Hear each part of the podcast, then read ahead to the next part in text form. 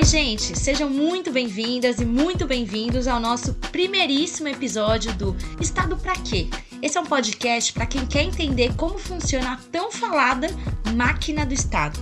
Para isso, a gente conta com a ajuda especial de pessoas que manjam muito dessa mágica que é a administração pública. Eu sou Carol Nunes e deixo vocês com Luiz Alonso e Gabriela Lota. A gente se encontra já já. Eu sou Luiz Alonso de Andrade, pesquisador doutorando da Universidade de Tampere e servidor público licenciado. E eu sou Gabriela Lota, professora da Fundação Getúlio Vargas e coordenadora do Núcleo de Estudos da Burocracia, UNEB. O convidado do nosso primeiro episódio é o gestor público e economista Roberto Garibe. Ele vai conversar com a gente sobre transição governamental. A gente quer entender melhor os objetivos e a forma como a transição se dá no Brasil, especialmente nesse momento do país, em que há uma grande mudança de orientação política entre o governo que sai e o governo que entra. Roberto Nami Garibe é economista formado pela Unicamp, mestre em administração pública e governo pela GV e quase doutor em ciência política pela FEFELESTE na USP. Sei que ele está com a defesa marcada, inclusive.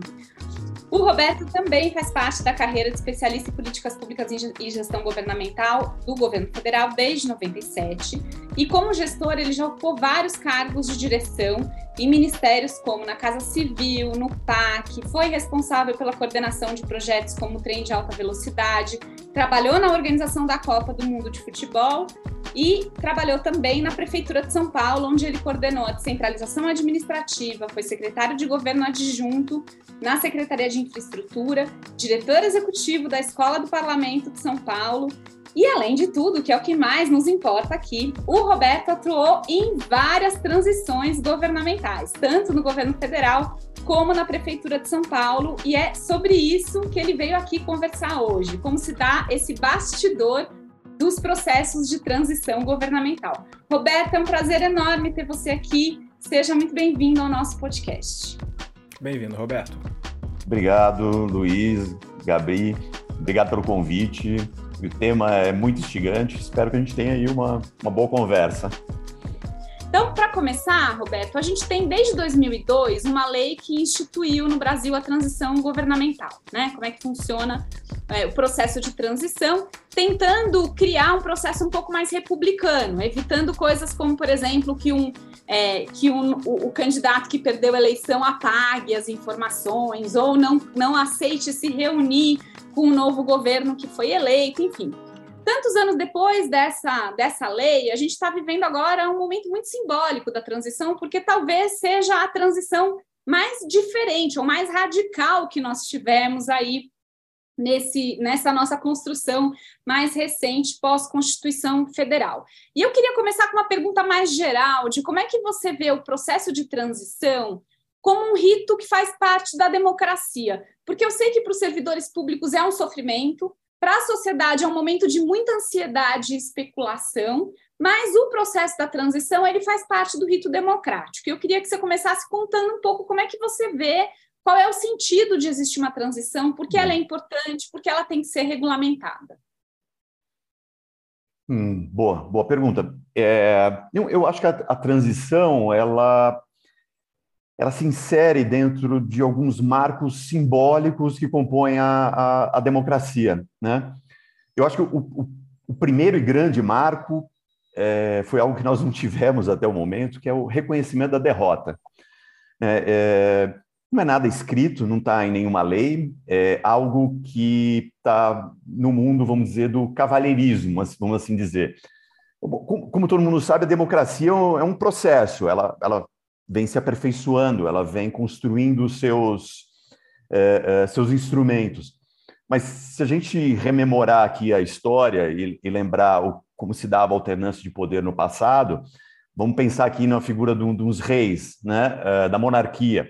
É, você tinha um direito divino de ir trocando as pessoas, mas a gente sabe que isso não acontecia sempre. Sempre tinha um cunhado envenenando o vinho do rei, disputas internas para tomar o poder, os vassalos muitas vezes queriam é, é, desafiar o poder do rei ou entre si, né, disputas, vamos dizer, na ponta da faca.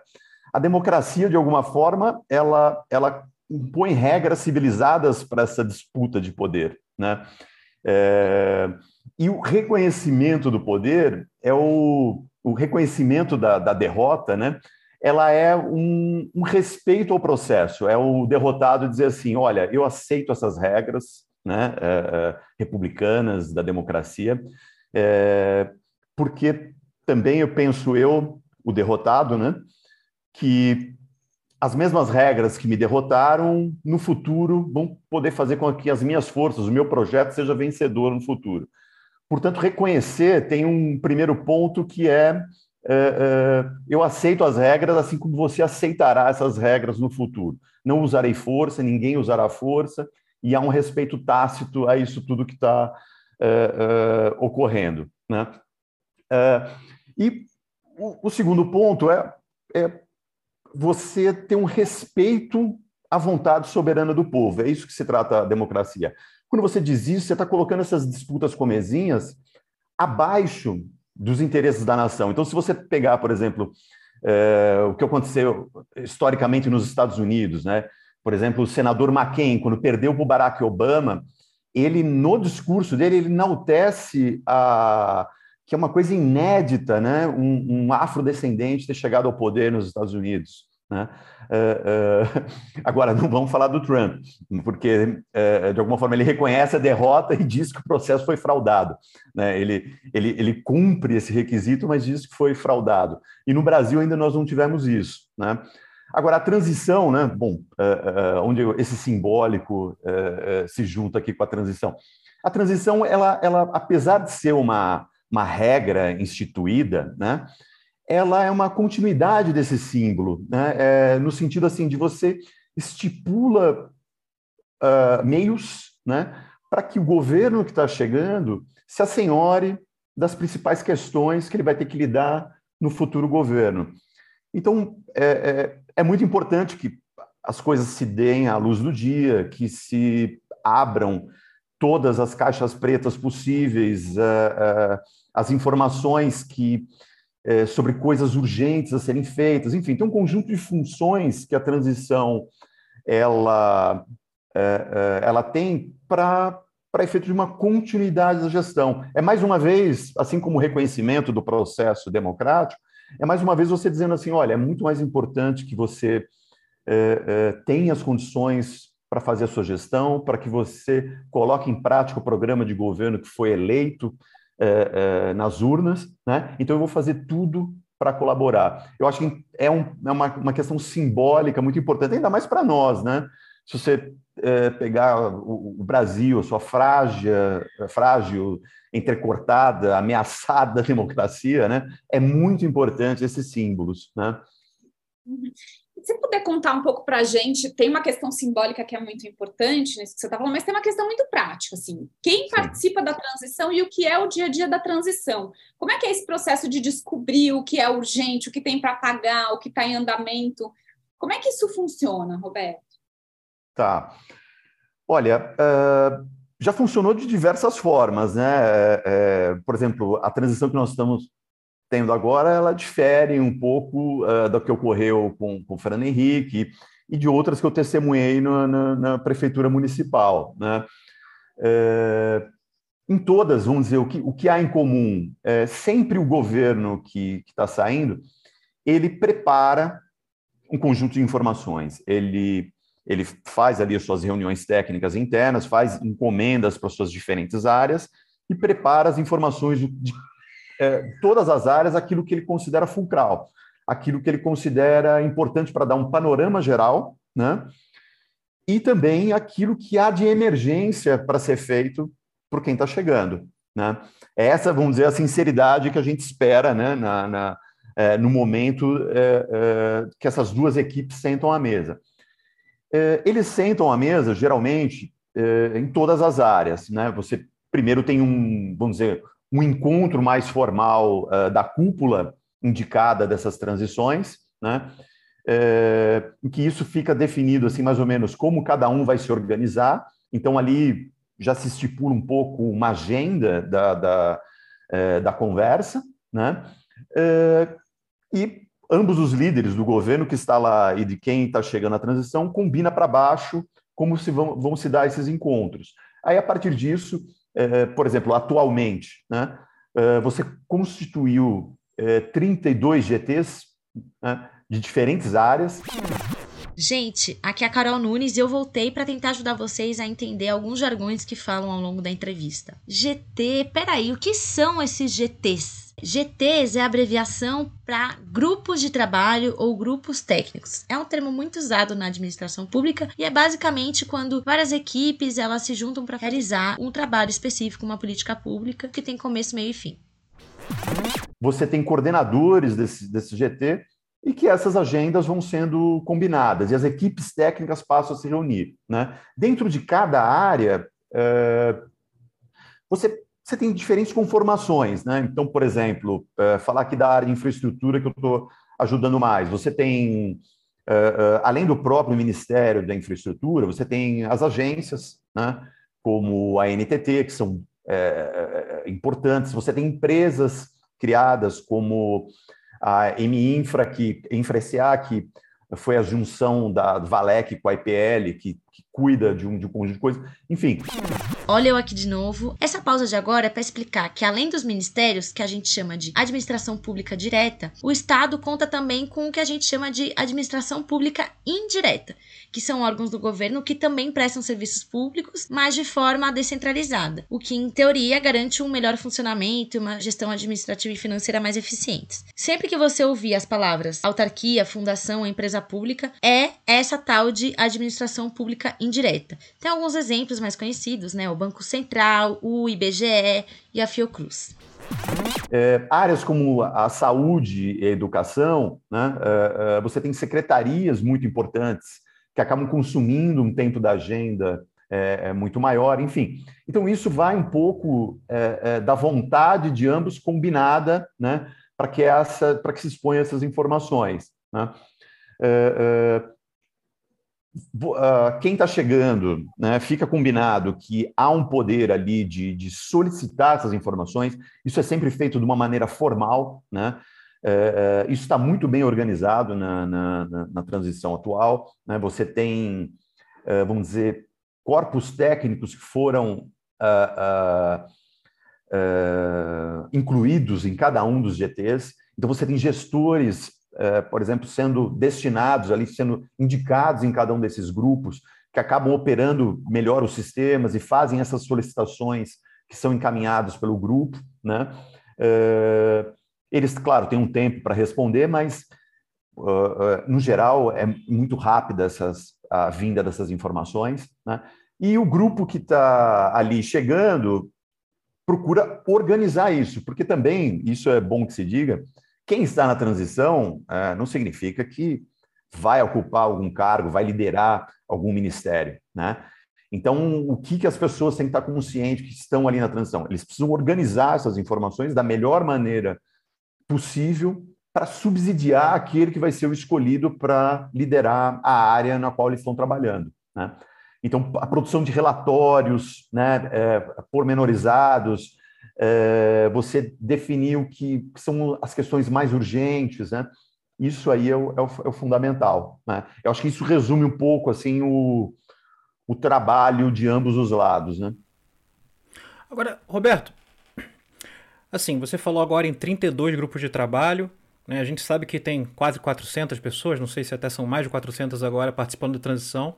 A gente sabe também pela lei que 50 são remuneradas, né, ou recebem uma gratificação, e tem muitos voluntários participando. E por outro lado, é, são dois meses de trabalho. Né? O trabalho tem que ser concentrado na prática em, dois meses nesse momento. Como, como, isso, como isso se dá? Porque, assim, parece um tanto quanto muita complexidade de uma vez só né, para trabalhar, para ter um resultado muito rápido. E, e quando você inclui mais tanta gente assim para discutir cada assunto, eu fico imaginando como, como isso acontece, se é que vai ter, como são os resultados hoje. Sim. Bom, a, a transição atual, é, é, como eu disse, ela está muito bem organizada. Ela tem é, o, o vice-presidente, Geraldo Alckmin, coordenando todo o grupo. Abaixo dele você tem quatro uh, pessoas que se dividem entre tarefas administrativas, temas políticos, né, que são importantes, os temas programáticos e a posse. Então, você tem quatro áreas com, com um coordenador em cada uma delas. Os grupos técnicos, eles estão subordinados ao, ao ex-senador Luiz Mercadante, que é, é responsável, vamos dizer assim, em última instância, por receber a totalidade dessas informações. Né? Os grupos técnicos, eles estão organizados ali com, com é, vamos dizer assim, um, apesar de ter muitas pessoas indicadas em cada um desses grupos, você tem ali um núcleo de coordenadores, né, é, que de alguma forma definem a pauta é, geral dessas discussões, recebem essas informações. Então, há uma separação do trabalho. Uh, as pessoas vão participando das reuniões, vão trazendo essas informações, tem um método para para você registrar o que está sendo discutido, né? os alertas que cada um percebe nessas reuniões, é, é, isso já é levado automaticamente para cima, você tem relatórios parciais que são feitos, ou seja, é uma, é engrenagem bastante bem feita assim, para poder não deixar escapar né, nenhum detalhe. Né? Eu acho assim que a, a, a principal questão como vocês estão acompanhando aí pela mídia, é a questão orçamentária. Né? Eu acho que foi, a, a, foi algo já identificado nessa primeira é, é, reunião de cúpula, era algo é, premente, e isso já foi discutido que está sendo chamado aí na PEC da transição. PEC é um termo que você já deve ter ouvido falar no jornal e significa basicamente proposta de emenda à Constituição, que nada mais é que uma mudança em algum ponto do texto da Constituição Federal. Por exemplo, a tal PEC da transição que está sendo proposta agora para permitir a implementação do programa Bolsa Família e adaptar o orçamento do ano de 2023 às prioridades do novo governo. Inclusive, é importante que vocês saibam que no primeiro ano do governo Lula, o orçamento que será executado foi pensado agora pelo atual governo Bolsonaro. E isso é um outro mecanismo que o Brasil adotou para garantir que tem alguma continuidade entre as mudanças de gestão. Que é um pouco assim, é você ter o, o, as condições orçamentárias para se encerrar o atual governo, que ele tem um forte interesse que essa PEC seja aprovada, e também que você garanta a continuidade de certas coisas que já foram acordadas no programa de governo. Né? Essa é a, é a grande.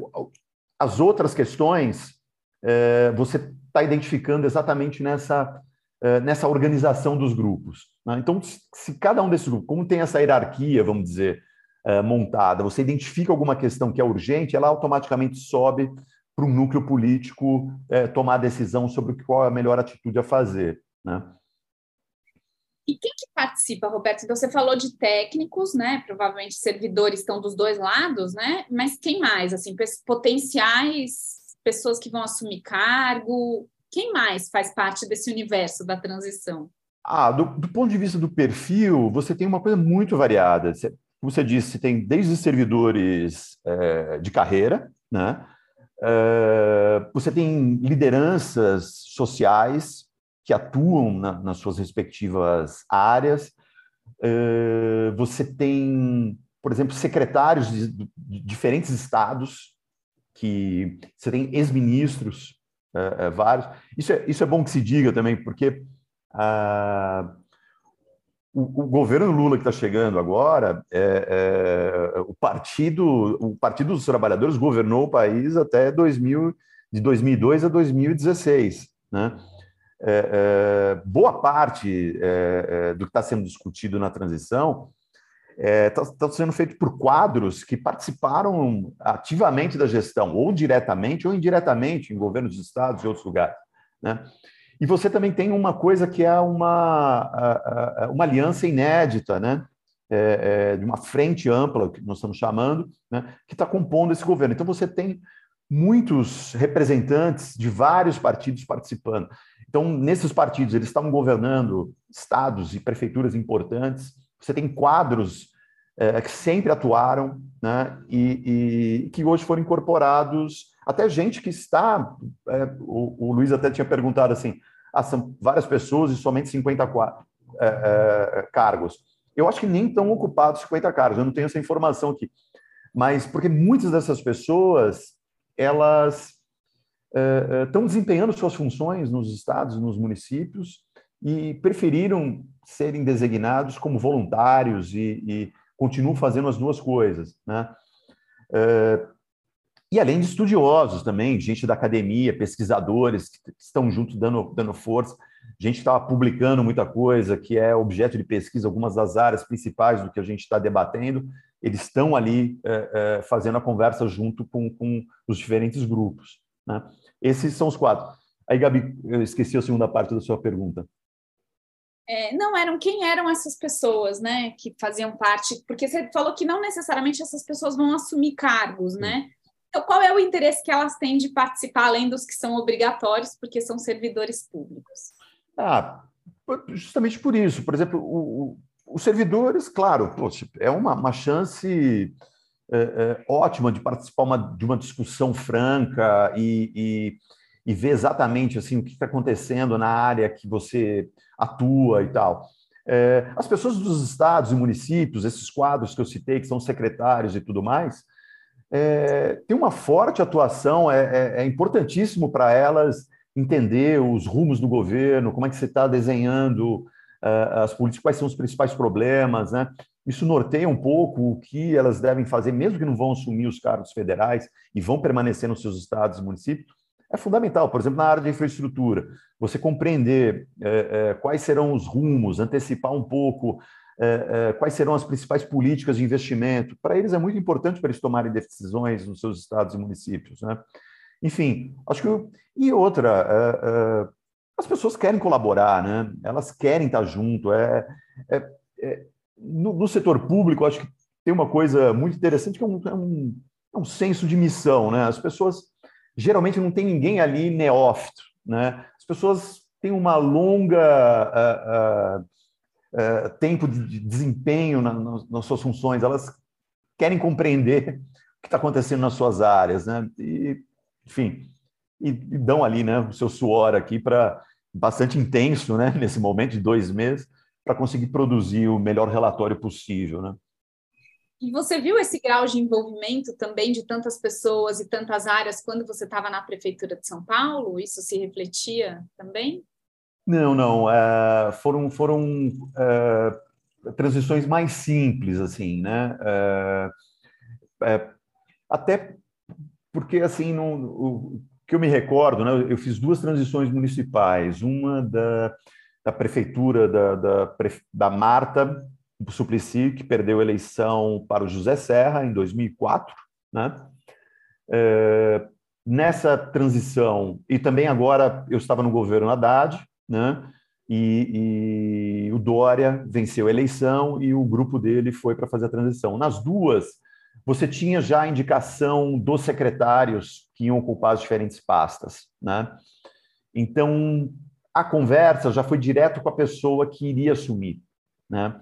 É, é, então você, você tinha já um grupo mais restrito que chegava junto com o futuro secretário para fazer a conversa e você já estava respondendo diretamente o interesse dele né, sobre aquilo que ele queria compreender é, nas diferentes áreas. Né? Claro que a gente teve exceções, em nem todas as áreas você tinha já o indicado. Né? quando não era assim, você tinha um grupo, como está acontecendo agora, que é, é, estava lá fazendo, fazendo as conversas, né?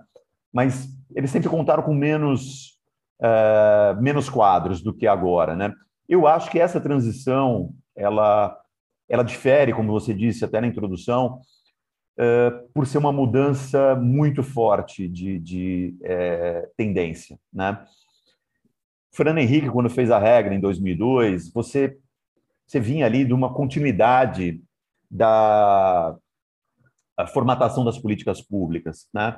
Por mais que você tivesse no programa de governo do então presidente Lula, em 2002, mudanças uh, fortes na condução de algumas coisas, não era uma, uma guinada. Né? Então, aqui, vamos dar alguns exemplos. Né?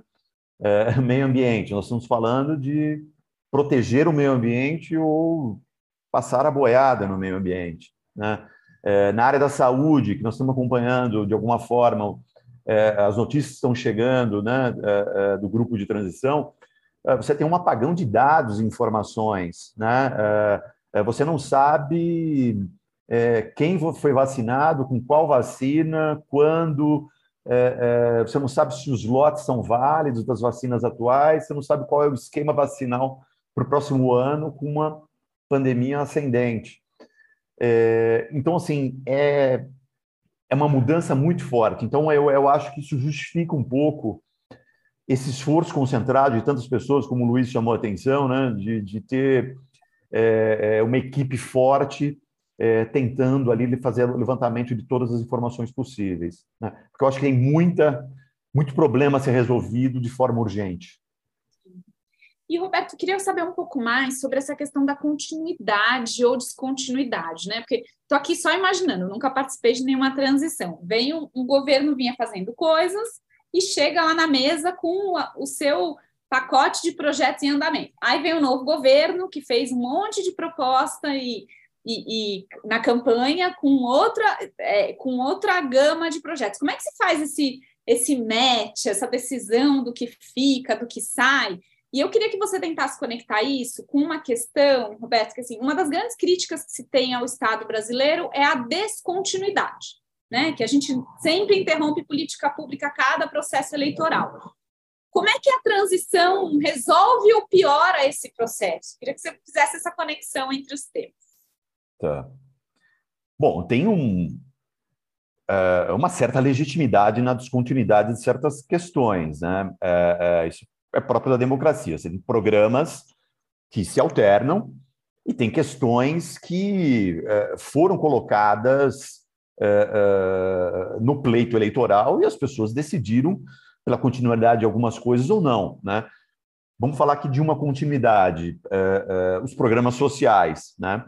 Não sei se vocês lembram, apesar do, do, do, do então presidente Bolsonaro lá atrás, ter falado muito mal dos programas sociais, é, é, ele deu continuidade a isso, não, claro, não da maneira que a gente achava é, justa, né? mas ele deu continuidade a isso, e isso foi uma das principais questões na eleição. Com ele aumentando os valores pagos nos, às vésperas da eleição. Né? Isso foi debatido e, e ambos os candidatos concordaram que os valores é, deveriam ser continuados, né? Agora, não vai haver continuidade, creio eu, sobre o, o, a maneira é, que esse programa está estruturado, né? Porque apesar de, no fim, ao fim e ao cabo, você está pagando uma ajuda para os mais pobres, a política ela foi formada de, de um conjunto de detalhes que mudam radicalmente os efeitos dessa política. Né? Para o grande público, ela está vendo só esse recurso sendo pago, mas a gente sabe que é muito importante para essa política você compreender, ter o cadastro muito bem feito, coisa que é, é, a gente sabe que tem problemas, então retornar a isso. A gente sabe que nos diferentes, na, na pobreza, você tem diferentes níveis de pobreza que precisa ser compreendido, ou seja, isso eu não tenho dúvida alguma que vai ser modificado, né? É, apesar do público entender que houve uma continuidade, é, é, vai haver mudanças na condução dessa política. Né? É, agora, tem coisas que, como esse exemplo, são explícitas no debate. Então, a questão ambiental, como nós temos, é, foi explícita no debate. A questão da saúde, a maneira que, que, que nós vamos tratar a pandemia daqui para frente, isso foi colocado no, no debate. Então, isso vai haver mudança e descontinuidade da forma que, que foi feita no passado. Agora, tem outras certas questões que a continuidade ou não, ela implica é, é, em custos. Né? Vamos dizer aqui na, na, na, questão de infraestrutura, você tem obras né, que, que podem ter sido iniciadas. Uh, você tem que avaliar é, se vale a pena isso continuar ou não, qual é o prejuízo para a população de se continuar certas coisas ou não. É, é, é, isso tem que ser ponderado. Né? Por mais que a gente tenha diretrizes diferentes em relação ao investimento em infraestrutura, você tem que fazer isso com o cuidado uh, uh, necessário para que você não cause um prejuízo para determinadas políticas que vinham sendo tocadas. Né? Eu acho que essa é a ponderação é, que tem que ser feita. Por isso que é importante essas informações da transição. Elas precisam estar na mesa e você precisa avaliar né, o custo das decisões a serem tomadas. Agora, o que a gente percebe é que certas políticas que a gente imaginava é, como eu disse, nós governamos até 2016, né? Que a gente achava que elas não sofreriam descontinuidade, que é, a gente podia chamá-las de políticas de Estado, elas não estavam tão protegidas assim, né? E que várias coisas foram descontinuidades, descu, uh, continuadas e uh, nós vamos procurar uh, recompor isso, com certeza, né? Então, eu acho que a decisão fundamental é o custo para a sociedade. É isso que nós, nós temos que avaliar e, ao mesmo tempo, dizer, olha, esse programa foi eleito nas urnas. Essas questões foram discutidas, né? Então nós vamos implementá-las. Ok, Roberto. Roberto, assim, agora a gente fechou o primeiro bloco e na próxima questão, agora, né? E a gente vai discutir em cima dessa questão. É, eu queria entrar um pouco mais no, no vamos dizer, um pouco no chão de fábrica, entre aspas, né? Então é descer um pouquinho para o que acontece, um, olhar mais para os agentes públicos pensar no sentido prático e como é a, a, como são as, vamos dizer, os, os, combates que acontecem nesse, nessa, nesse nível. Então a primeira questão é que níveis da burocracia são tão realmente envolvidos nos trabalhos de transição na prática, né, falando tanto do não só do grupo de transição, mas dos níveis da, da burocracia do governo atual mesmo. E como funciona a colaboração ou negociação entre eh, esses servidores, esses agentes e o pessoal da transição e se eles participam dos debates com o grupo de transição também, qual a influência que eles têm nesse trabalho? Hum. Ah, eu, eu acho que o, é, a burocracia tem um papel fundamental é, é, nessa preocupação que a Gabriela colocou sobre a continuidade das questões e também de expor quais são os riscos de determinadas mudanças, os custos e tudo mais. Bom, a burocracia, o, o, interessante dela, e foi por isso que se brigou tanto pela profissionalização dos agentes de Estado é, é, em carreiras nas mais diversas áreas, é justamente você ter uma memória continu, continuada daquilo que, é, é do que são as políticas públicas. Né? É, gestores, por exemplo, eu estou na máquina pública há mais de 30 anos. Né? Tudo bem, não no mesmo lugar, variando mas, mal ou bem, eh, eh, a gente compreende como é que foram os debates internos da máquina para se chegar a essa ou aquela decisão. Né? A burocracia eh, que tem participado da, da, da transição, ela ela está nos mais diversos níveis. Essa burocracia profissionalizada, ela ocupa, ela ocupa cargos de direção. Então, você tem presidentes de agência, você tem uh, secretários, uh, você tem diretores de, de, empresas ou de ministérios, secretários executivos, enfim, que são membros de carreiras e que vão permanecer na máquina pública. todas essas pessoas, elas são educadas, vamos assim dizer, são forjadas a sua formação, né, formadas em, de uma forma a uh, compreender que há uma continuidade da administração pública, que hoje você está num cargo de direção, amanhã você talvez não esteja, mas você continua desempenhando as suas funções. Nesse sentido, o que o, o, a importância dessa burocracia é justamente entender essa continuidade das políticas e que, independente do papel que ela venha ocupar no, no, no futuro, ela tem interesse né, uh, uh, em que essas informações sejam repassadas. Porque ela continua na máquina, seus pares estão lá, ela continua sendo uh, cobrada internamente por posturas que foram tomadas e tudo mais. Por isso que a, a burocracia, quando bem organizada, quando bem formada, é, ela funciona como um colchão de amortecimento né, para a preocupação que a Gabriela trouxe sobre grandes mudanças que podem ocorrer. Né? Eu ia perguntar sobre essa questão agora. Você já citou antes também do apagão de dados, que aconteceu agora. Queria saber se você já teve que lidar com isso em outro momento, assim, um, essa possibilidade de suspeita de sonegação de informação por quem está fazendo a transição, por quem está passando o, o, os dados para a equipe de transição. E o que se faz nesse caso? Se você não tem os dados, o que, que acontece? Hum. Bom, é, é, é, péssimo, né? Mas eu, eu queria aproveitar essa sua pergunta para uh, para dizer o seguinte: uh, a gente falou lá da transição como uma questão simbólica e tal. É, mas nessa transição, ela está ocorrendo porque havia uma lei aprovada que garantiu que, mesmo não havendo. Não nem haveria transição. Esse cavalheirismo, né, que foi uhum. assim que a gente chamou, é, é, a, a lei impunha a você fazer isso. Por exemplo, tem uma coisa inédita que é o acompanhamento do próprio TCU em relação ao a, a como está se dando a transição, se as informações estão sendo dadas ou não, né, como é que está sendo a postura dos servidores. Ou seja, isso que a gente colocou sobre o risco do servidor, há um risco também para ele de não passar as informações, porque a lei, não só a lei de transição, mas a própria lei de acesso à informação, ela, ela coloca que você precisa é, é, disponibilizar isso. Né?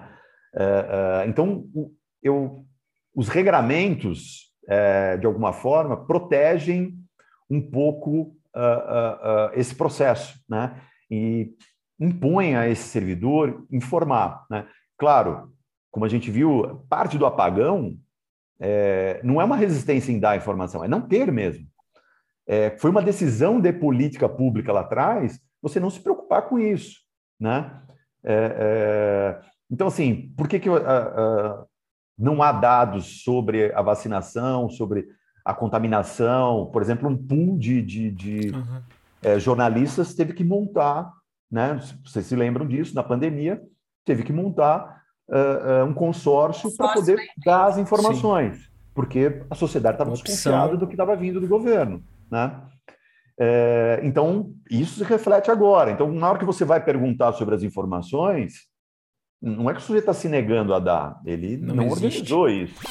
Oi, gente, voltei. Interrompi esse papo aqui sobre apagão de dados para lembrar vocês de que a gente está vivendo uma transição especialmente complicada. Além da mudança radical de orientação política, a gente está diante de uma transição que acontece depois de um governo que registrou, monitorou e acompanhou muito pouco, quase nada, do que foi feito. Segundo o coordenador da transição do governo eleito, que é o vice-presidente eleito Geraldo Alckmin, abre aspas, os dados dão a entender que o governo Bolsonaro aconteceu na idade da pedra, em que não havia palavras ou números. Há sistemas governamentais que não são abastecidos desde 2020 e ninguém tem explicação. Não temos como saber o que precisa ser feito com base nos indicadores porque eles não existem. Fecha aspas. A falta de dados, informações e indicadores é um desafio extra para a possibilidade de continuidade das políticas e programas e principalmente para compreender qual é a dimensão dos atuais problemas do país. É, Roberto, eu queria te puxar um outro tema agora, que você falou bastante sobre o papel dos servidores, enfim, como é que eles trabalham na transição.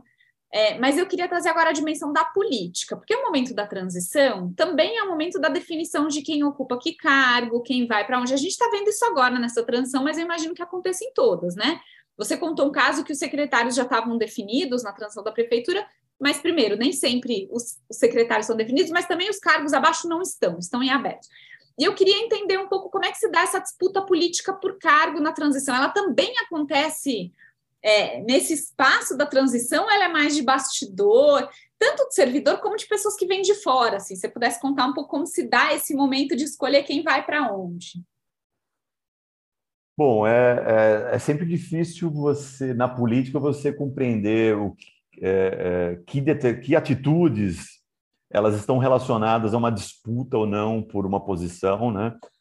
É, eu creio assim que parte dessa disputa, o, vamos dizer, o feijão com arroz dessa disputa, ela está em, em você apresentar um bom trabalho durante a transição, em você é, se mostrar assíduo, se mostrar tendo ideias interessantes, captando melhor o, o, o que está acontecendo, e, e, aí eu acho que naturalmente você é, é, acaba se destacando como um quadro que possivelmente pode ou não ocupar é, uma determinada posição, né? Agora, é, além disso, você tem questões que são próprias da política, né? É, a nossa democracia, né, como bem sabemos, ela, ela, ela se monta sobre o princípio da, da, da, da coalizão, do presidencialismo de coalizão, ou seja, você tem uma frente ampla que compôs as forças políticas vitoriosas na, na eleição e claramente elas devem uh, uh, governar também, juntamente com, com, com uh, o partido principal. essa divisão, não se tem claro ainda como vai se dar, mas esses espaços, primeiramente, eles acabam atendendo esse pressuposto da montagem dessa coalizão política. Né?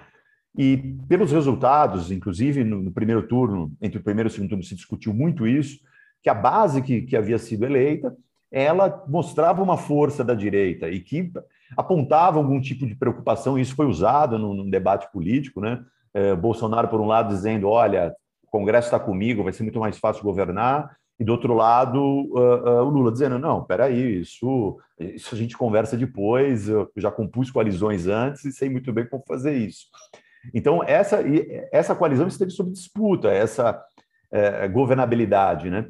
E eu acho que, primeiro, a grande divisão desses, uh, desses cargos. Né? Posteriormente, quadros inferiores muitas vezes vão estar ligados a essas forças políticas. Então, como eu disse, tem, você tem secretários é, é, e quadros da política desses outros partidos que estão hoje atuando no próprio Congresso, no governo do Estado, nas prefeituras, e que estão compondo a, a transição e que devem ser aproveitados, claro. Né? É, é você não vai ali formar tantas pessoas é, numa transição e depois dispensá-las simplesmente. Claro que nem todos, mesmo as pessoas que estão lá, têm interesse em assumir determinado cargo, né? É, e os outros, assim, não, faz nem sentido, porque a máquina, ela é, é, é grande, ela pode, ela tem espaço suficiente para acomodar essas pessoas, né? Mas eu não, eu não vejo, assim, essa disputa ocorrer uh, uh, no processo de debate dessas informações, né? Não sinto isso ali, não, não, não, não, é, não é ali, acho que, o fórum, né? Eh, ela ocorre nos contatos, nas pessoas se colocar à disposição, ela ocorre mais nessa grande política, como eu, eu, eu, eu citei. Né? Então, eu acho que tem um, um primeiro. A gente pode separar em dois momentos, talvez. Eh, um primeiro momento em que essas grandes pedras né, são alocadas né, da, da coalizão política, qual força partidária uh, vai contar com qual espaço de administração, e, posteriormente, o preenchimento de, dos quadros que estão uh, anexos a, essa, a essas forças né, e a esses campos da administração. Então, é muito bacana te ouvir, Roberto, porque mostra a dimensão não política da transição. Quer dizer, não política é. no sentido de que não é só a disputa político-partidária que está colocada ali, é a política também em termos da agenda mas também tem uma dimensão da gestão aí, né? De organização dos trabalhos, das informações, da continuidade e descontinuidade. Acho que o exemplo que você deu do, do, do, das obras, né? A gente tem que receber a obra e falar o que a gente continua, não continua, para onde vai, né? É, que são coisas muito concretas, porque às vezes fica aparecendo num senso comum que a transição tá lá um monte de gente dando um monte de ideia, a disputa por cargo, mas, na verdade, tem coisas muito, muito do dia a dia que também estão ali colocadas nessas decisões, não é isso? Sim, sim. Não, e, e como eu disse lá no começo, é, é, não tem nenhum neófito ali. Então, todo mundo já participou de outros governos e sabe perfeitamente o valor de você sentar na cadeira já com um mapa muito bem construído sobre os seus atos. Né? É, é Quatro anos é pouquíssimo tempo para a gestão pública, pouquíssimo tempo.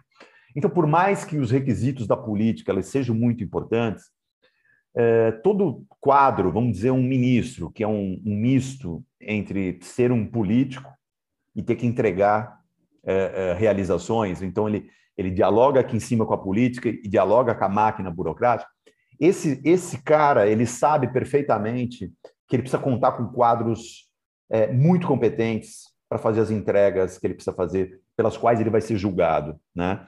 É, é, então, é, sentar na cadeira com esse mapa bem feito é importantíssimo. Por isso que eu acho que, é, na minha fala, talvez, você está traduzindo isso é, de uma maneira interessante, né?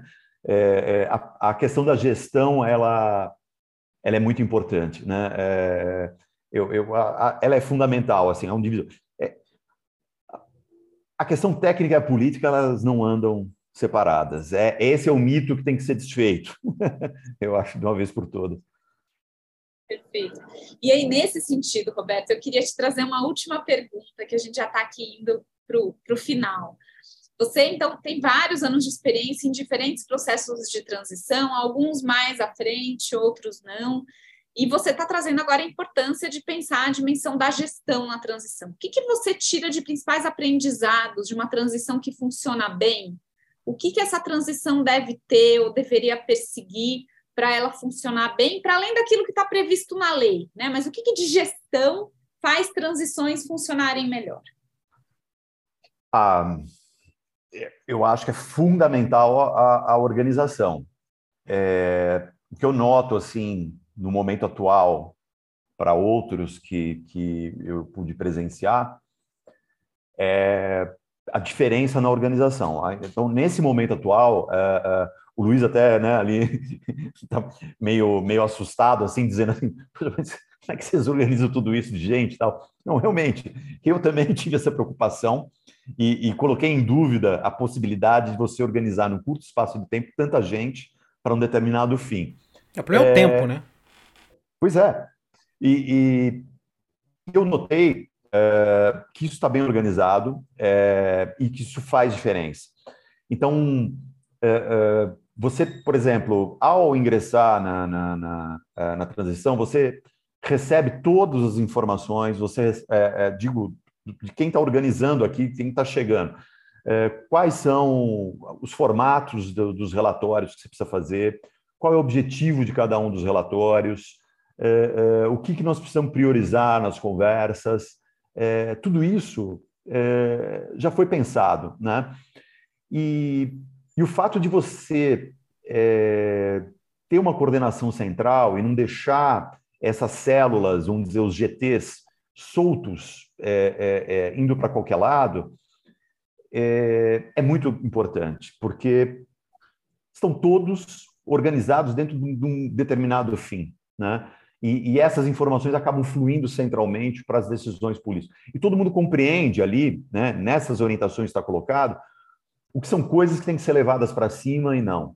Né? É, é, esse eu acho que é o, é, o grande segredo dessa organização. Quando você tem uma, uma transição que você deixa os elementos e as forças políticas ali que você indicou soltas fazendo isso, é, eu acho que você pode ser surpreendido lá na frente com alguma questão que não foi trazida é, é, a tempo né, para que você debelasse ali um problema imenente assim na, na gestão pública.